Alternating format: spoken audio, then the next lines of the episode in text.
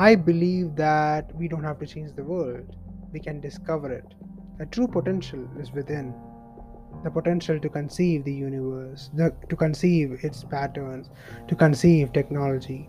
I remember watching a Steve Jobs interview from the late 80s where he talks about how technology makes us more efficient than any other living being on the planet Earth.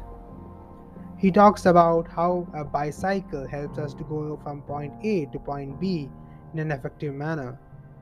He concludes by saying that the computer is a bicycle for the mind.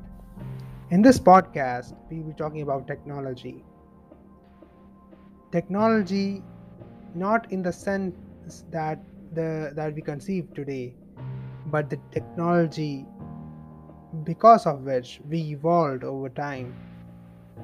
This is the Bharat Anvik podcast, and I am Krishnadev Manatra, and I welcome you to a philosophical journey of learning, thinking, and knowing that the potential is within.